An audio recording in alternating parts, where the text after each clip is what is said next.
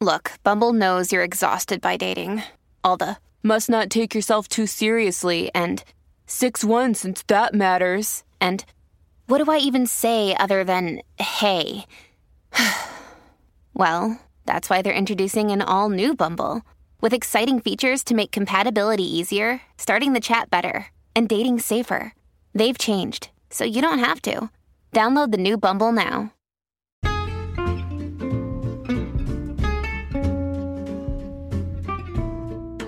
Hello, and welcome to It's a Fandom Thing.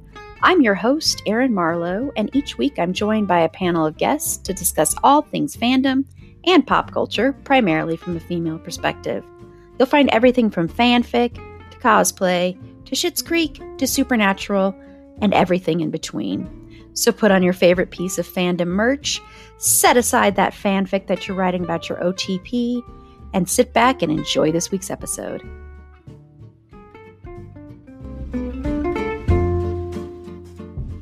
Hello, and welcome to It's a Fandom Thing. On this special episode, we have an interview with the writers Ed Fuller and Gary Grossman, who have written an exciting sequel to their 2019 Red Hotel novel called Red Deception. And in this one, they do have Dan Riley back. So if you've read the first one, you'll be very excited to read this sequel. It's really good. I'm very excited to have both of these men on with us to talk about this novel, to talk about writing. And especially, I'm really excited to talk to them about the process of writing a novel with somebody because, as someone who has written stuff before, I've never written anything with someone really. So I think this is this will be an interesting conversation. So I'm really excited. And so I'm going to have both of them introduce themselves and tell me just a little bit of your background. Um, start with you, Ed.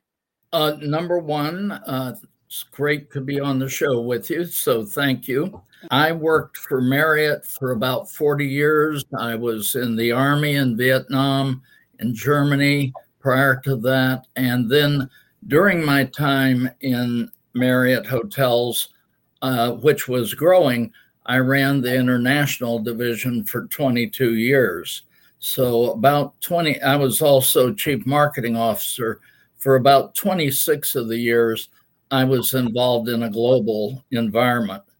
And fundamentally, uh, even though I've done some additional work and been to China and Dubai since I retired several times because I've had some good friends there, I had a chance to get interested in writing a book. And I had written a business book while I was working for Marriott. Uh, you can't lead with your feet on the desk. And uh, so I wanted to write a novel, and that's where the story begins after you introduce Gary. And Gary? Uh, we have, you can see we have a great partnership. You do. yeah. I, I love it. Well, I am a TV producer and writer, uh, a former journalist, uh, college teacher, and a novelist. I've written uh, another series called the Executive Action Series. And that started with executive actions, went to executive treason and executive command and executive force, and another standalone called Old Earth. And um, while by day I used to be pretty much a, or foremost a TV producer, by day now I'm very much a thriller writer. And one night uh, I was walking our dog in our neighborhood, and I bumped into a neighbor uh, in Los Angeles. And he said, Gary, I'm so glad I'm, I got to see you. He was walking his dog named Shadow. I have our dog, Thames. And he said, uh, There's a guy I want to talk to you about. He's the former president of Marriott International, and he's interested in finding a collaborator to work with on a novel. And I had two thoughts. One, gee, I've never worked with anybody. Novel writing, I've written alone. I have collaborated on television. Screenwriters collaborate a lot. TV writers collaborate a lot. Uh, but I haven't. But what could I possibly have in common with the former president of, of Marriott International? I do have a Marriott card, maybe enough, and I have points. Uh, and he said, You've got to meet him. And I said, Okay, Bruce, uh, I hear you because I know this is coming from you, Bruce Feirstein. Bruce Feirstein wrote the first three James Bond movies that Pierce Brosnan was in. Okay. So he's in he's in our space. Well, I met Ed, and uh, you know, I'd like to say it's a joke because it sounds like a joke, but it really took no more than about 30 seconds for me to realize that Ed was as much in the anti-terrorism business as the hotel business. Why? Because working abroad with hotels in different countries, you are dealing with the safety of guests. You are dealing with the triad, where you know on the mm-hmm. block, or uh, Mexican cartels. You are preventing bombings or going in after there were bombings. You are getting your staff out and guests out when a country falls, like Egypt and Mubarak fell, and Libya when Gaddafi fell. These were all, and so many more, experiences that Ed had over his years at Marriott that hmm. were into the pages of Red Deception and before that, Red Hotel. And Ed, being the real deal, being the authority, being the person who is there, being set, setting up all the systems that make life better and safer when you travel, mm-hmm. just seem to provide the, the natural ability for us to work together to craft thrillers, globe, globe trotting thrillers based on real life experiences in a real world where we could also say, now here are the threats we have to worry about tomorrow yeah, it was very. I mean, I will say, reading it, it was kind of scary in the fact that you could see this stuff happening, or that this stuff might be being planned out right now, or being thwarted, or you know, yeah, it was. It was very much steeped in real world events for sure. Like, did not seem outlandish at all. Seemed more scary than like you can see it happening for sure. So talk to Ed because in many of the cases, in many, many of the stories, mm-hmm. he was there in the moment. So a lot of this then, Ed, comes from your own experience then? Absolutely. And we have three pages of experiences we have not included yet. So the fourth book uh, will include additional. And our third book, Red Chaos, which should be out at the beginning of next year, should provide a whole new set of experiences. So, an example, you read Red Hotel, and so you're well aware of the bombing in Tokyo. Mm-hmm.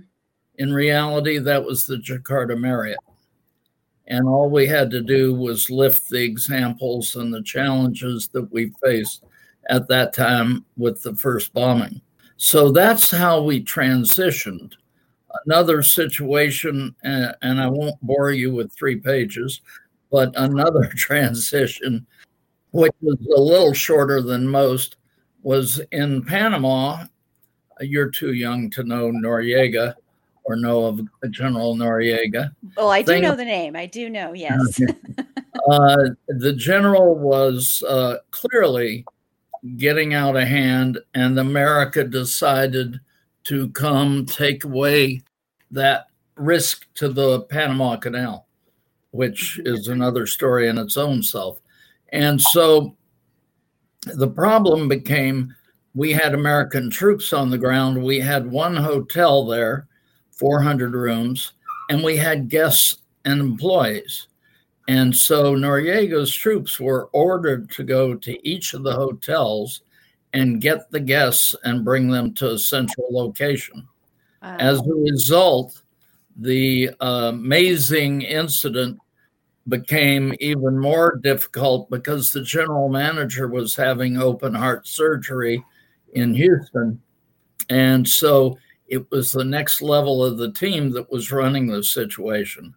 They put each of the guests into the dryers and tumble washers in the laundry. Wow. Threw in, threw in some more laundry. So they, well, stinky, but so they didn't get seen. And then told them just stay quiet and stay there. And so, sure enough, Noriega's detachment showed up, went into the hotel. I was down there after the event, and they had machine gunned every room uh, trying to look for people that, you know, mm-hmm. they could take back to the general. And ultimately, they went, got down to the laundry, and our managers were there, and they said, This is the laundry, nothing going on here. And guy looked around, said, Nope, nothing going on. And uh, they left, thereby keeping our both our customers and our senior managers safe. Wow. And that comes from great relationships with your employees, but also it comes from being able to think creatively when you're at risk. Wow, that's that's an incredible story. Oh my gosh. Yeah. I'm just I'm picturing that in my head too. That wow. Yeah, so all of your stories I'm sure just so who is then so Dan Riley who is the central character in Red Hotel and then in Red Deception. So we find him in Red Deception as well. Who, who is he based on then? Is he based on somebody then? Is he like a combination of people? Ed? He's based on Ed. Gary's pointing towards Ed. So he's based on you then, Ed? That's me. That's you. Middle name's Daniel. And so Dan, yeah. his first name is Daniel. Uh, Erin, imagine you know, you, you you read James Bond or you go to mm-hmm. Bond movies, it's great, and the Bourne movies and the Bourne books is great, or Jack Reacher, you know, yeah.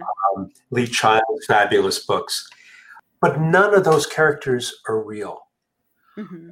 I get to sit and work with Ed Fuller, who is Dan Riley in these books.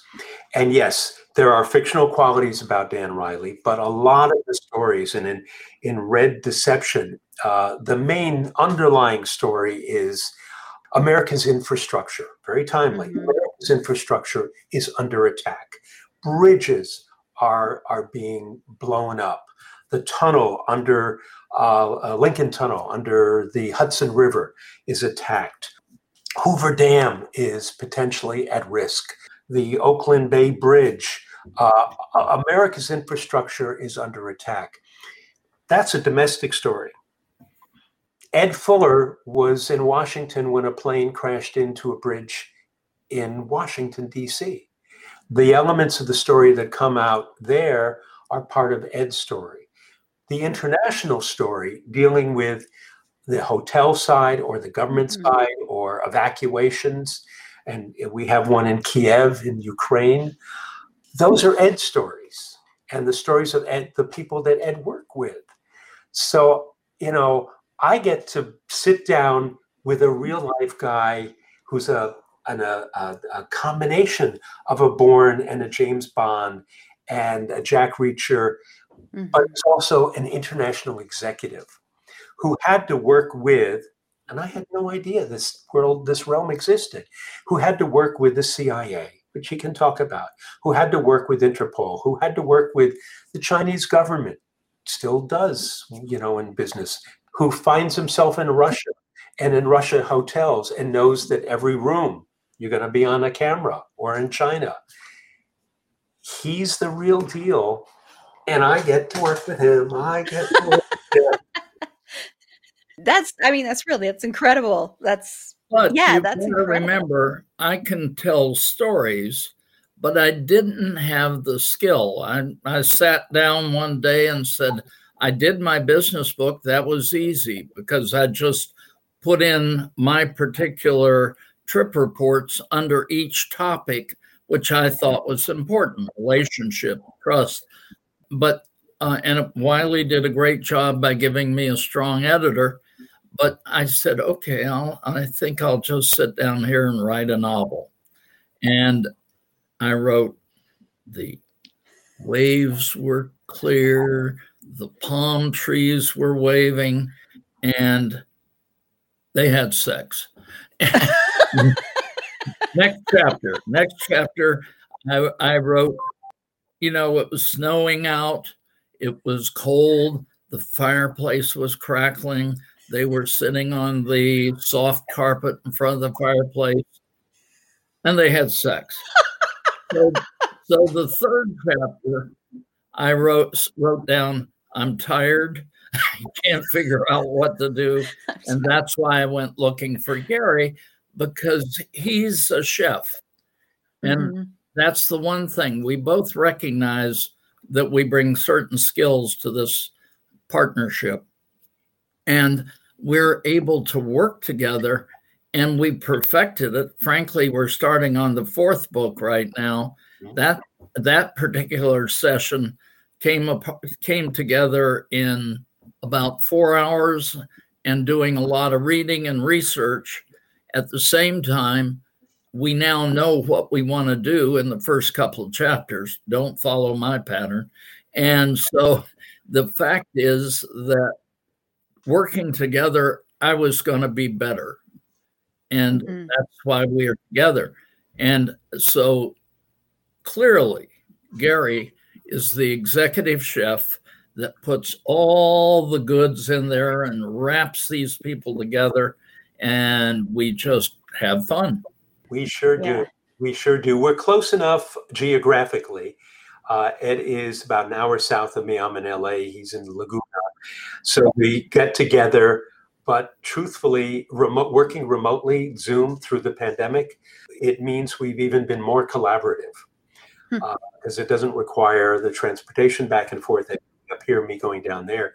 We can do a four-hour session um, at any time and and it has really enhanced uh, our closeness as well. So it's it's special, and I you know I am really proud of working with Ed because he makes my writing better, mm-hmm. and I'm able to work with him to communicate the stories. But we both edit together as well, and we we push ourselves in good ways. How can the next book be even bigger and better? what what is Dan's story? Is Dan going to stay in, with the hotel organization? Because he really freelances with the State Department and the CIA. And how well, in fact, I'll ask Ed, how well would that work in real life, Ed, uh, with a boss like Bill Marriott, if you were really splitting your duties? Would you find a, a means to make that work? Well, I did work with the CIA. I was almost every corporation in the United States has a CIA relationship if you hmm. operate hmm. overseas. And so I had a relationship. They have the Washington office. We'd sit and talk about different problems. What should we anticipate? What challenge are we going to face? Then ask them where they could help us and they would ask us where we could help them. In one case, uh, a general, Russian general, had been turned over to the CIA with his son, and he needed to get the son a job because he was really starting to itch to go back to Russia. So we took that care of that, and he had a good job and did a good job for two or three years. And then Dad was going somewhere, which we did not know, and son went with him. But those things you can get caught up in. Now, Dan takes it a little further. I never ran through the hall with a gun. I, I must admit that's Gary's influence on me, putting a little more action in there. And so that is the reality of that. But keep keep in mind I've got to go to another story. We have the Olympics coming up, right? Mm-hmm. Yeah. Well, the first Olympics in China, spectacular job they did. The city of Beijing was as clean. You could go out and eat off the sidewalks. Even if it was a little smoggy, they cleaned it up real quick. It was in perfect shape. Well, uh, Kathleen Matthews, Chris Matthews' wife, worked with Marriott. And so one day I'm kind of relaxing for the first time in my office. Kathleen bursts in and said, Ed, you can't let him do this. And I said, What? They're installing listening devices in all the hotels in China. And I said, Where did you find that out? She says, It's in the paper. I said, Well, I can't not. I said, currently we're helping them install the listening devices because we'll be out of those hotels if we try to stop them. And so ultimately, we wound up in front of Bill Marriott. Bill Marriott understood China right now. I think we have about 300 hotels. In those days, we only had 79 because I was growing it. He knew this wouldn't work. But what we did do was put a letter out to every guest saying, please be aware you're being listened to and understand that this is now can happen at any time during the Olympics. They closed down the units at the end of the Olympics, but they left them in each hotel. And so the word from some of my friends is they're turning them back on for this Olympics. Hmm. So keep that in mind if you were planning to go to the Olympics. Erin, yeah. by yes. the way, this is how we work together. I just wrote notes. Yeah, I saw you because I'm like, this has to, th- that has to be, is so that's got to be what it is, right? You just, you get together, you do like a Zoom, and you're like, tell me a story, you write it down, then, and then Gary, then do you go and write that up and then you both meet again together to do the editing on it? Go on three by five cards. Uh, it has to kind of stay in front of mind. Yeah. Uh, putting it in a computer file, then you have to find the file. But putting it on a card, it's right there. Mm. Uh, and and then we'll find a place to work it in. And I also the the Russian general story. You know, I yeah. got two stories. This is how it works. That's amazing. Yes. So you could already be starting to work on a fifth novel then. We're starting to work on the fourth one. Right? I know, I know, but with those notes, you oh, the, the notes we've fifth. got a long ways to go. Yeah, yeah, yeah. But you've got. I mean, it sounds like you have got a treasure trove of stories that will never run out anyway. So it sounds like you could do like a whole. well, I, w- I was lucky because yeah. I worked in one job for 22 years. Mm-hmm. And we did not have our systems in place to be able to handle the situations that came around internationally. And we had our incidents probably outnumbered North America by five to one uh, a month. And so it was something that we had to perfect. We did not have them my first day on the job, nor did I have it six days later when we had a kidnapping of our executive committee out of Cancun Hotel. So it became something that Alan Orlob, who you hear in here is Alan Cannon, mm-hmm. and I had to work on with the lawyers and everything else to bring it into fruition. And the red in Red Hotel, would you guess what the red represents? Well, I mean, I would, I mean, it's probably not this because it's like the simplest answer you would say would be like eh, the Soviet Union or, you know, Russia or anything. Is, is that no? You're, you're, you're right that it's not that. Yeah, because I was like, that's too easy yeah. an answer, but. And it so does refer to, and Ed can step through this. Ed and his team developed the color code system that rated oh, yeah. reds mm-hmm. uh, with red being the highest.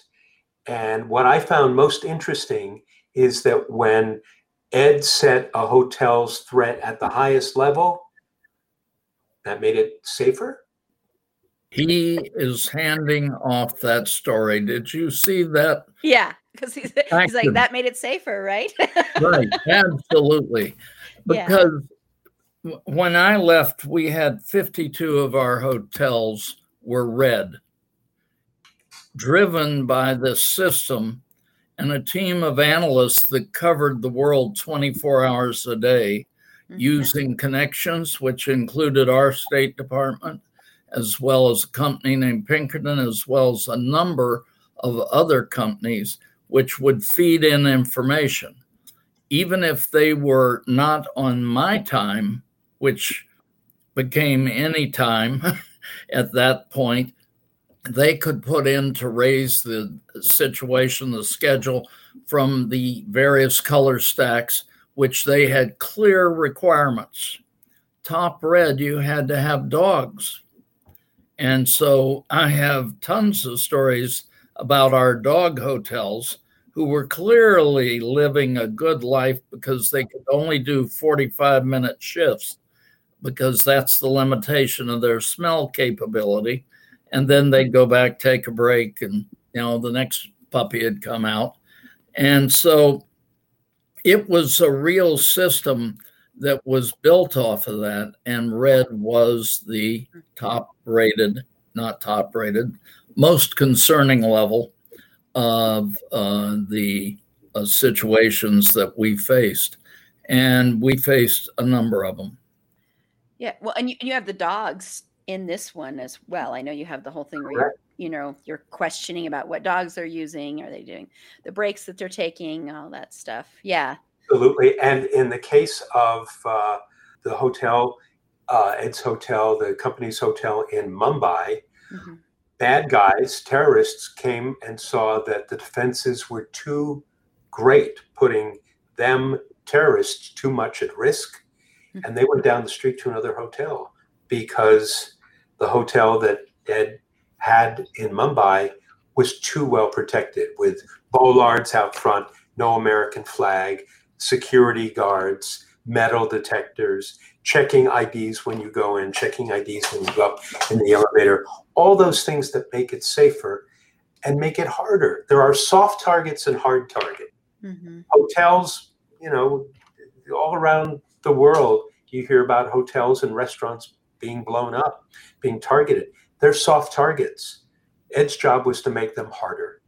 Another day is here, and you're ready for it. What to wear? Check. Breakfast, lunch, and dinner? Check. Planning for what's next and how to save for it? That's where Bank of America can help. For your financial to-dos, Bank of America has experts ready to help get you closer to your goals. Get started at one of our local financial centers or 24-7 in our mobile banking app. Find a location near you at bankofamerica.com slash talk to us. What would you like the power to do? Mobile banking requires downloading the app and is only available for select devices. Message and data rates may apply. Bank of America and a member FDIC. Yeah, well, well, and in this novel, I want to just ask a little bit about that because it does kind of open up with, you know, these group terrorist attacks that are being planned throughout the novel. There's a lot of that, which is against infrastructure, as you were mentioning before. And I know Ed, since you have been around this forever, it might not have been any kind of surprise to you. But Gary, as you've been working with this and hearing these stories, is this new information for you? Like all the stuff that Ed would tell you, or how vulnerable we are, or how vulnerable our infrastructure is? Did it make you scared, or I don't, I'm more intrigued, or how did how did that affect you? I'm just curious. That's a great question. Ed Ed has made me more aware. I'll back up into a degree of awareness. I did a tour through one of the hotels uh, locally with Ed, and uh, one of the main things I learned was a phrase. Well, I, I, had been familiar with the phrase, but it didn't have the impact that it had until I walked through the hotel, uh, because there were posters placed in all of the service elevators, wall to wall posters, huge. There was nothing but these posters. If you see something, say something. Well, we're living in a dangerous world now. Mm-hmm. And um, uh, in, a, in a restaurant that I went to in New York, I was sitting in a bar waiting for my daughter to come visit. She lives in New York. And there was a guy sitting next to me. And this was after I had the experience with Ed. There was a guy sitting next to me. He suddenly left the restaurant, left a package down at his seat, mm-hmm. and he mm-hmm. had it bolted. And he still had you know, hardly touched his drink and his food. And I waited maybe a minute and I, maybe that was too long even. And I asked the bartender, or I said to the bartender, I- I'm very concerned. The guy just left here and he left a package and his food and his drink is here.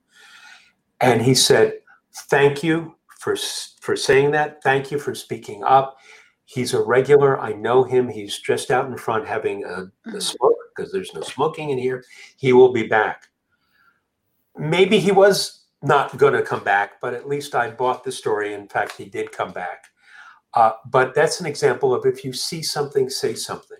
Mm-hmm. My dad was in law enforcement in New York State, and my mom was in politics. So uh, I had grown up with a sense of the combination of politics and law enforcement, but we're in a very, very different world now. And uh, we're in a world, in fact, after 9 11, who was brought in to speak to the Pentagon and to speak to uh, the, the, the, the CIA and the White House about our vulnerabilities? Thriller movie writers and thriller That's writers. true. Mhm. They were brought in to talk about what Washington is not thinking about. Mhm. So, so Ed prompts me and and and vice versa to think the unthinkable. Because if we think the unthinkable, then maybe we're going to get to the unknowable, or we'll get to what's plausible. Mhm. And that's exactly what we do. We worry in our books uh, about infrastructure. Uh, we worry about uh, Russia's expansionism under uh, Mhm. Putin, and our stand-in for Putin is a character named Nikolai Gorshkov, uh, who systematically is trying to rebuild the old Soviet uh, bloc nations, the satellite nations. We worry about um, China. It's certainly in the news. And we worry about anybody's motives we don't understand who just want to catch and get attention. And we also worry about, and it's it's it could be considered a trope, but it's real. And Ed can talk about his experiences. We worry about sexpionage because that's certainly in James Bond and and you know other thriller writers because it's real. There's a, a Russian general, uh, Oleg uh, Kosygin, uh, now living in the United States, coming uh, in back in the United States. He said this classic line: "In America, you tell and instruct and teach your men to stand up for our country, for your country. Mhm. In Russia, we teach our women to lie down for hours. Spies. So Ed Ed knows from what in Germany, in East Germany, and going back and forth with the hotels about the sexpionage that went on. And that's included in this novel too. Yeah. So, see, those things kind of sneak out at you. And I love to play a game. And if you want to call sometime, we can play it. Which is real and which is not. So, even the crash in Venezuela has tentacles back to real crash in Colombia. Hmm. So you can you can see how we brought those things together. Yeah, well, you have a treasure trove. I mean, like I said before, it's just like you have like, I, I mean, I can't even imagine how many stories you have just up there. It's just got to be just fascinating for you, Gary, too, as someone who's a writer, to be able to have that. Um, you know, because I, I was going to ask about how you work together, but you've already explained how you work together, and just watching you, just listening to both of you, you can tell you both. It's like you both have this um, symbiotic almost relationship and you know you kind of just one person does one thing the way that you know handles this side and the other person handles that side and you've got uh you know like the promotion gary because i'm watching gary right now nobody can see this but he's drinking from a coffee mug that has the red deception on there. I can see the red deception cover in the background there. So that constant promotion which is something i understand doing that. And then you've got someone who's got this treasure trove with you ed with all of this knowledge and all of your own life experience. So it's just a great like you said it's like it's almost like fate that the two of you found each other i would say just from what you have told me. I mean it's and like you said it took you what 30 seconds? That's what you said earlier gary for you to know? 30 seconds and um, i you know there's uh, there are stories yet to come and stories that i think ed's probably maybe still a little guarded about but will come out or relationships you know the cia how deep his relationships may be. Uh, and there are confidences certainly still to maintain because like with the cia or the nsa you know people who are out still in the field. You don't want to name them in the book or get close to their names. You want to protect them. Uh, but he had to deal with people who were the triad cutting people's fingers off. He had to deal with kidnappings as he's as he's mentioned. The real and present dangers that uh, i'll put it this way. I have always written from the comfort of my computer you know Mhm. screen access to through the internet, the the phone to reach people, contacts that I had in different uh, administrations in Washington, um, people who military experts, but I have done them for the comfort of here, this mm-hmm. space. Ed spent his life out in the field, figuring things out, and uh, there are there are some authors who are the the former CIA people who write their own books, or or former detectives who write their own books. I, I think we're better as a team because we mm-hmm. keep challenging each other to and in fact ed did it on our third book red chaos which is as ed said coming out in 2022 he said you know it's just not yet there i need we need more of the intercutting action because we tend to write filmically i think mm-hmm. you've seen that in red deception yeah definitely. it's paced like a movie mm-hmm. uh, there are multiple things happening in different parts of the country how they re- or different parts of the world, how they relate to each other is something that comes together. But I imagine, you know, Ed was doing this before there were cell phones. And how did he keep track of the world? And then Ed was doing this with cell phones. And how did he get any sleep? I don't know how you did that. He's like, no, I didn't. I didn't get any sleep. well, uh, they're not exciting stories about being awakened at three in the morning in Hong Kong. And somebody says, oh my gosh, why can't you help me with this computer problem? And I go, it's 3 a.m. Yeah, it's 3. I said, no, 3 a.m. You're back in Washington and you are there at 3 p.m. I'm going to sleep. And yet, we also had several business meetings that were important that mm-hmm. I had to attend. But I did actually, on one meeting, fall asleep on the phone. So all you heard on the phone was. And a couple of my friends told me that um, Bill Marriott and a friend Bill Tiefel never went after me on that because they said they understood. But uh, Steve, my other friend, said, I'm going to ride you on that story for life. and he has. But I did in that timeline 14 million miles. And I was spending a lot of time on the road. And when we had a crisis, I went to the crisis as Bill Marriott's actual representative. Mm-hmm. And so our associates felt better about the company. And that was one of the key things. And we had, as you remember, Mr. Mubarak being tossed out of Egypt mm-hmm. during the Arab Spring. And I went to Cairo. I was in the middle of a strategy meeting with uh, all the key players. And I got another call and I said, guys, I'm going to take Mark, who was our chief operating officer for the Middle East. And I said, we're going to get on a plane, go back to Cairo. So I was there 10 days of that time listening to some of our newsmen going, I'm in an undisclosed location. Well, we knew where they were. They were in our hotel. So,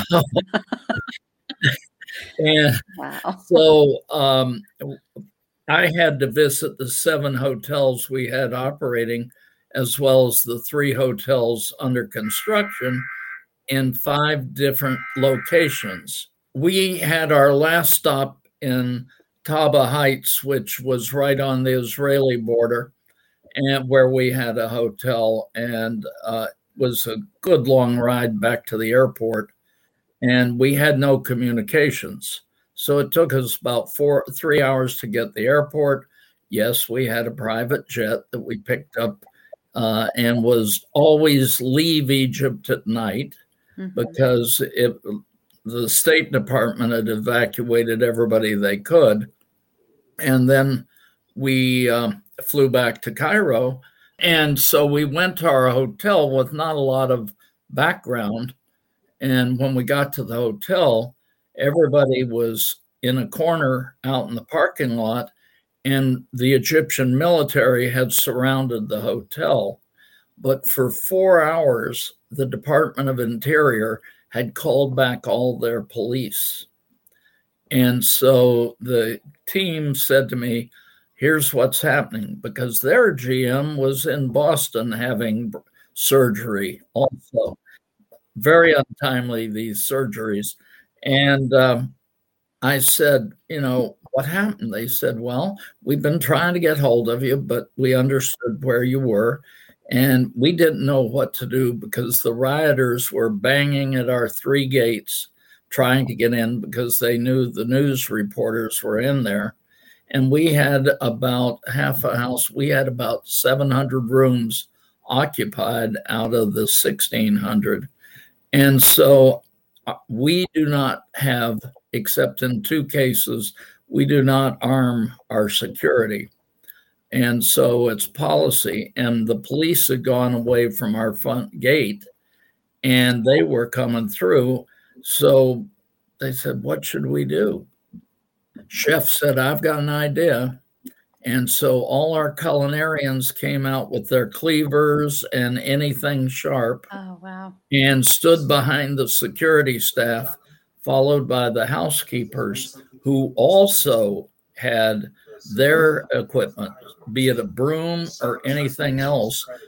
Then engineers with their shovels and anything else stood and looked at those people, and they just stood there and then kind of backed away from the gate a little.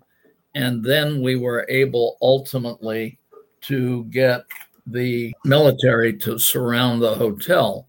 When I asked the managers, why did the hourly associates go to the gates and back it up?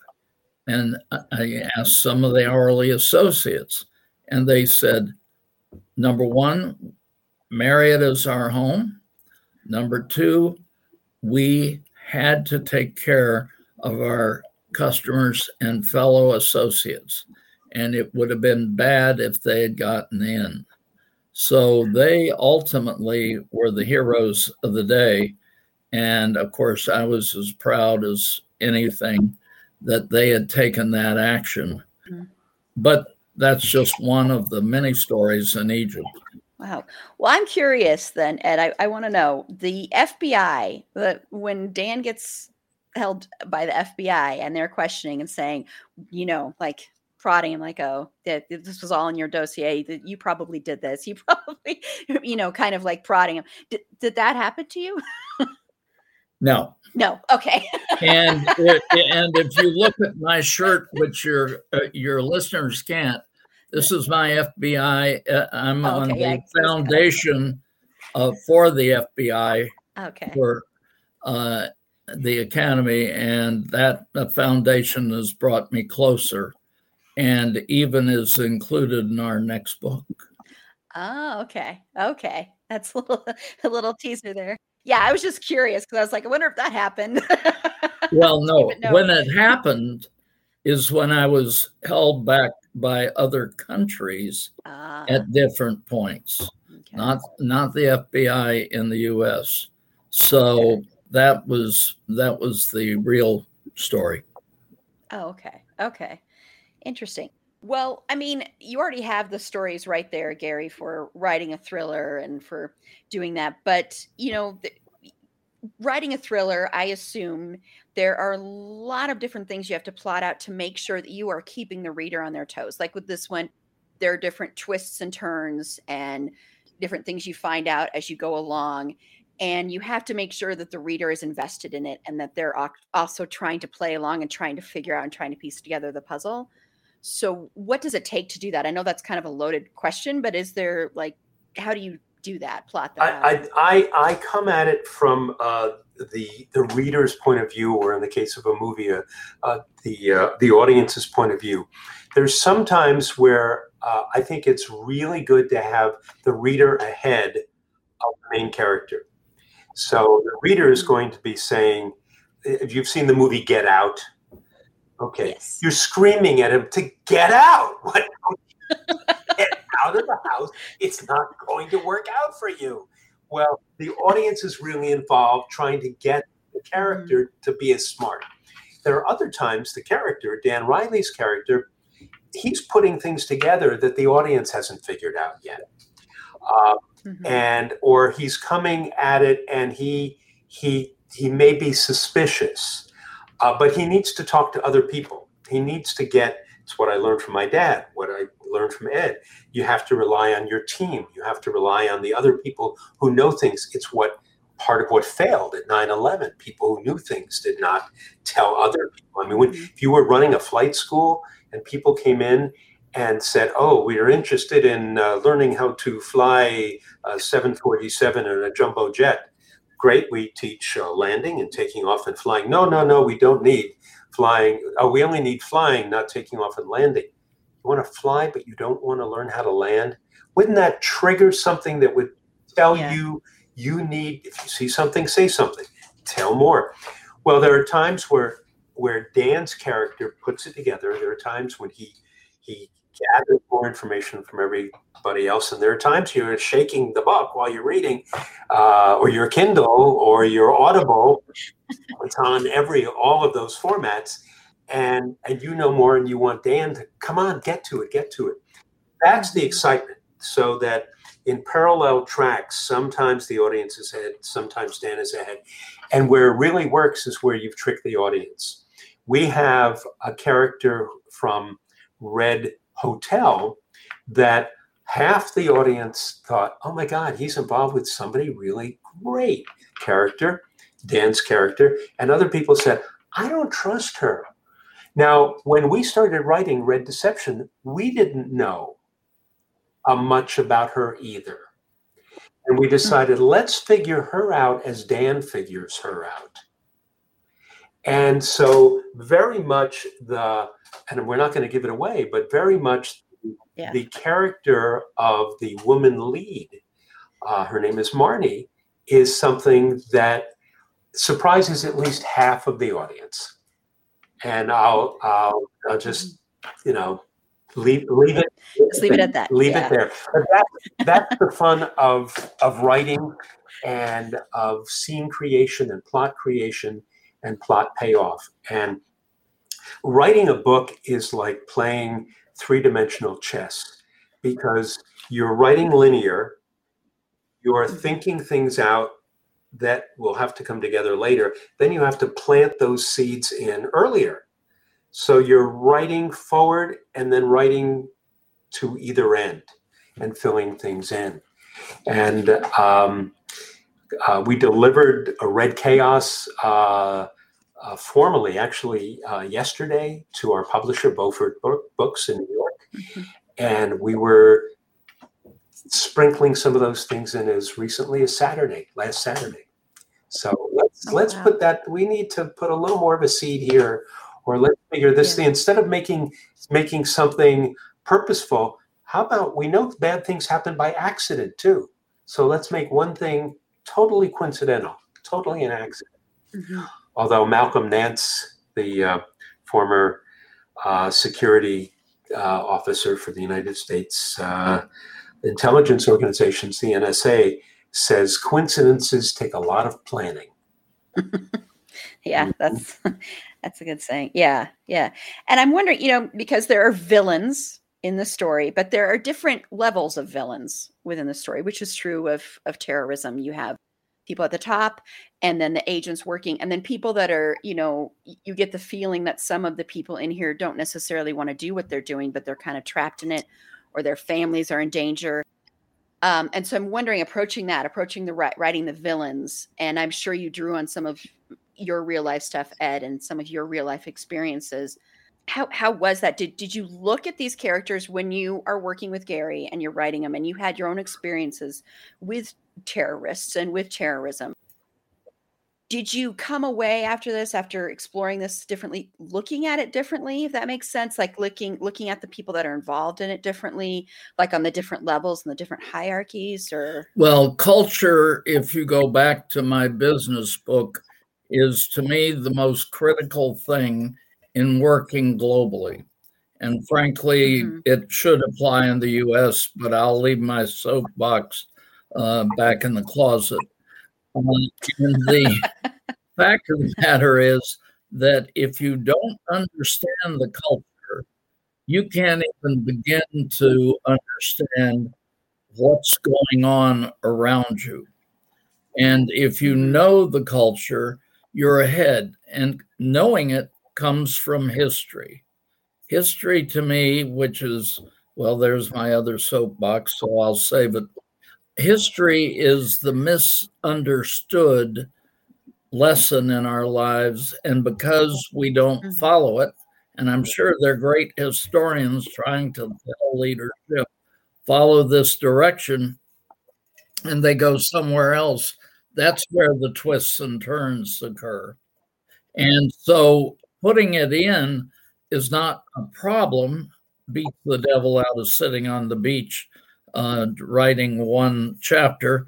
But the fact of the matter is, because Gary's there, putting that in requires an understanding of what went on to get there. I'm trying to think mm-hmm. of a specific difference. And one is I did many negotiations throughout the world when we were building hotels.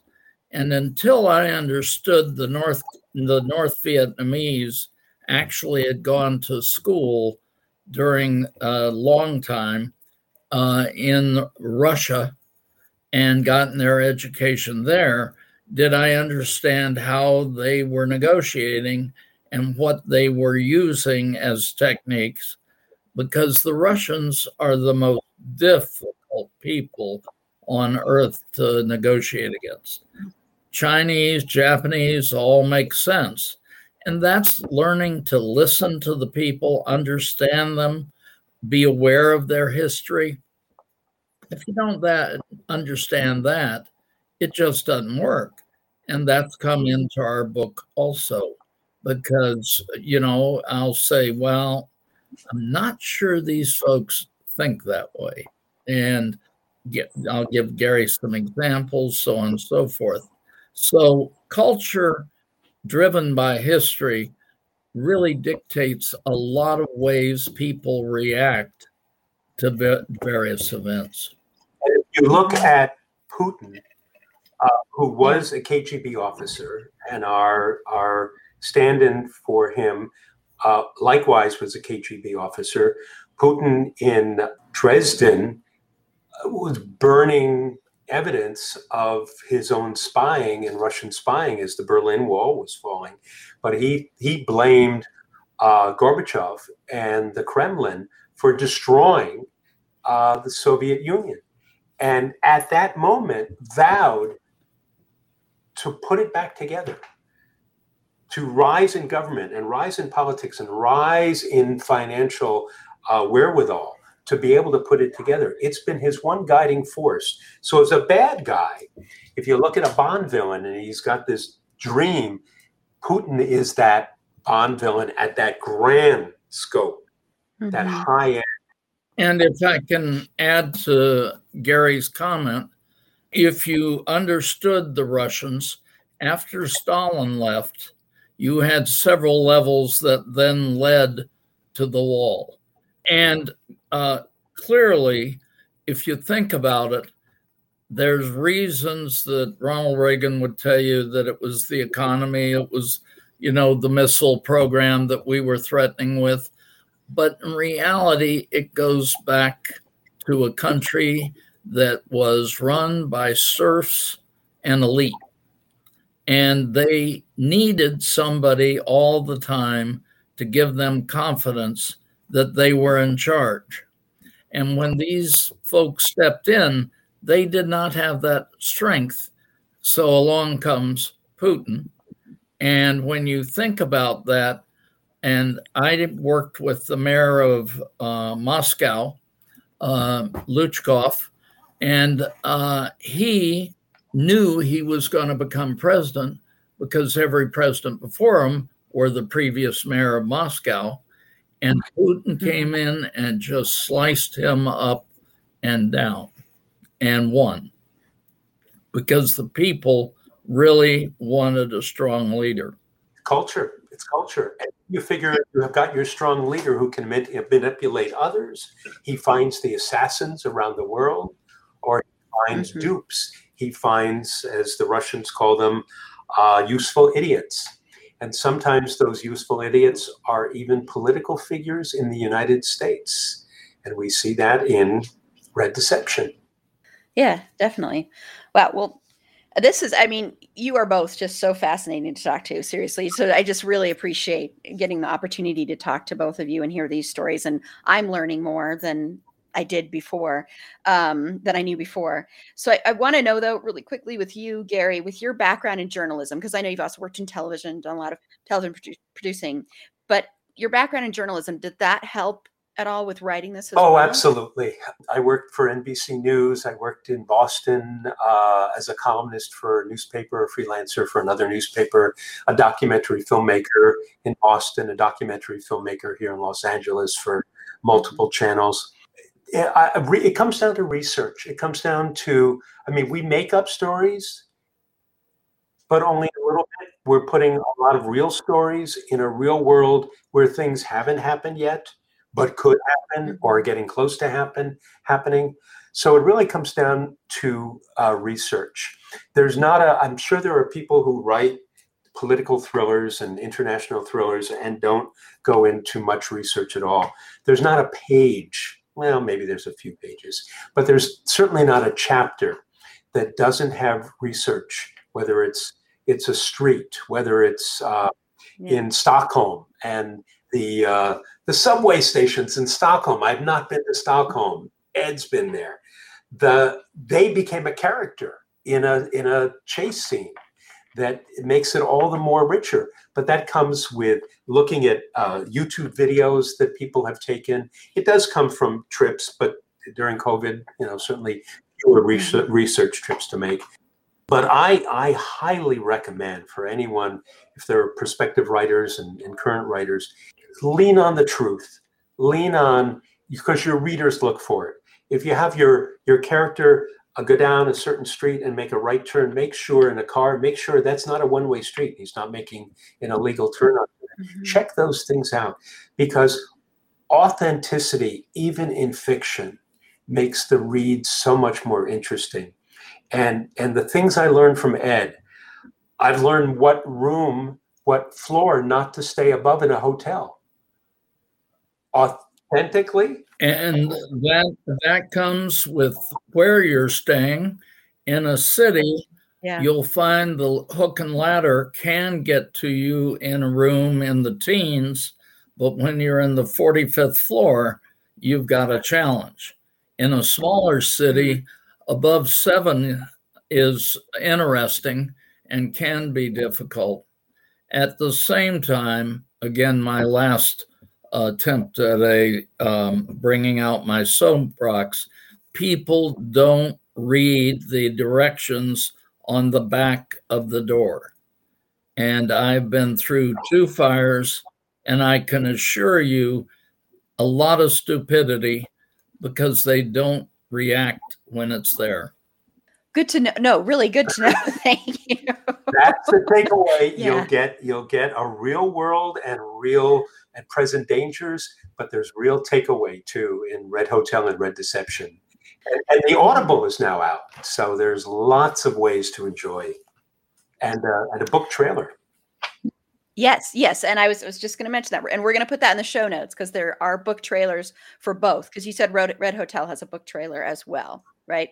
So I'll put the link for both so you can look at them. I mean, I think that's a great thing to do to do a trailer for a book uh, because it brings it to life in a different way and it gets you even more excited to read it i think. And and i totally agree with putting you know they always say write what you know and ed of course knows this stuff and i know gary you're learning this stuff but at the same time you can even put in stuff even if it's a fantastical story that you had nothing to do with if yourself is in there in some way or something about you or something you've learned or something you've researched or found out it will make it so much better. It'll make it so much more beautiful.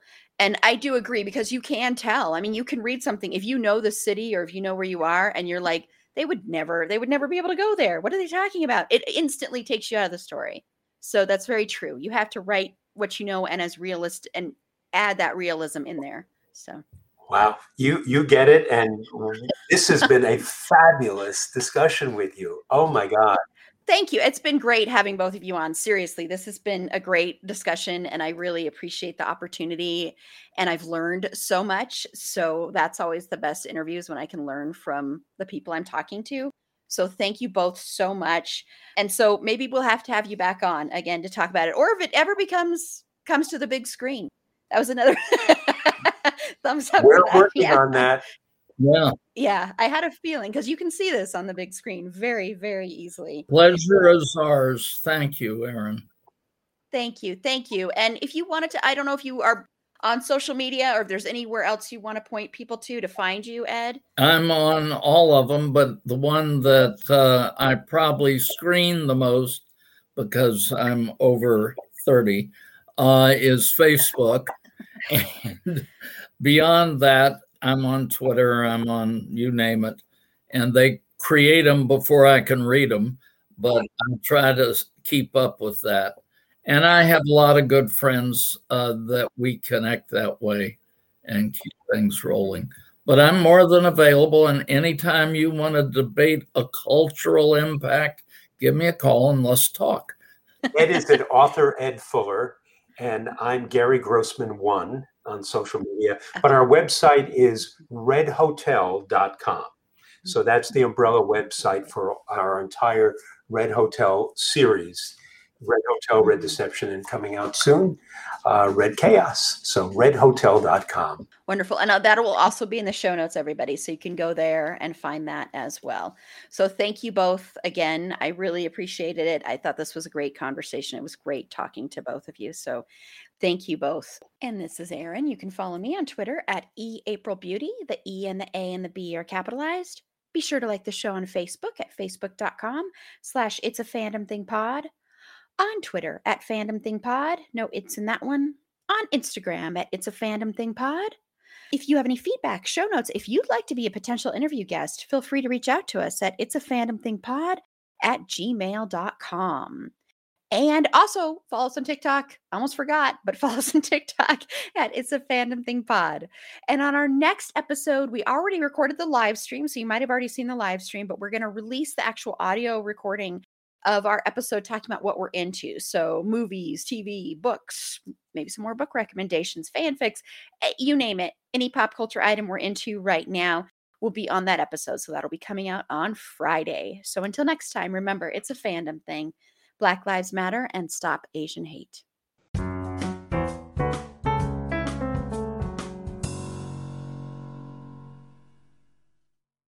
It's time for today's Lucky Land horoscope with Victoria Cash. Life's gotten mundane, so shake up the daily routine and be adventurous with a trip to Lucky Land. You know what they say. Your chance to win starts with a spin. So go to LuckyLandSlots.com to play over 100 social casino-style games for free for your chance to redeem some serious prizes. Get lucky today at LuckyLandSlots.com. Available to players in the U.S., excluding Washington and Michigan. No purchase necessary. VGW Group. Void where prohibited by law. 18 plus. Terms and conditions apply.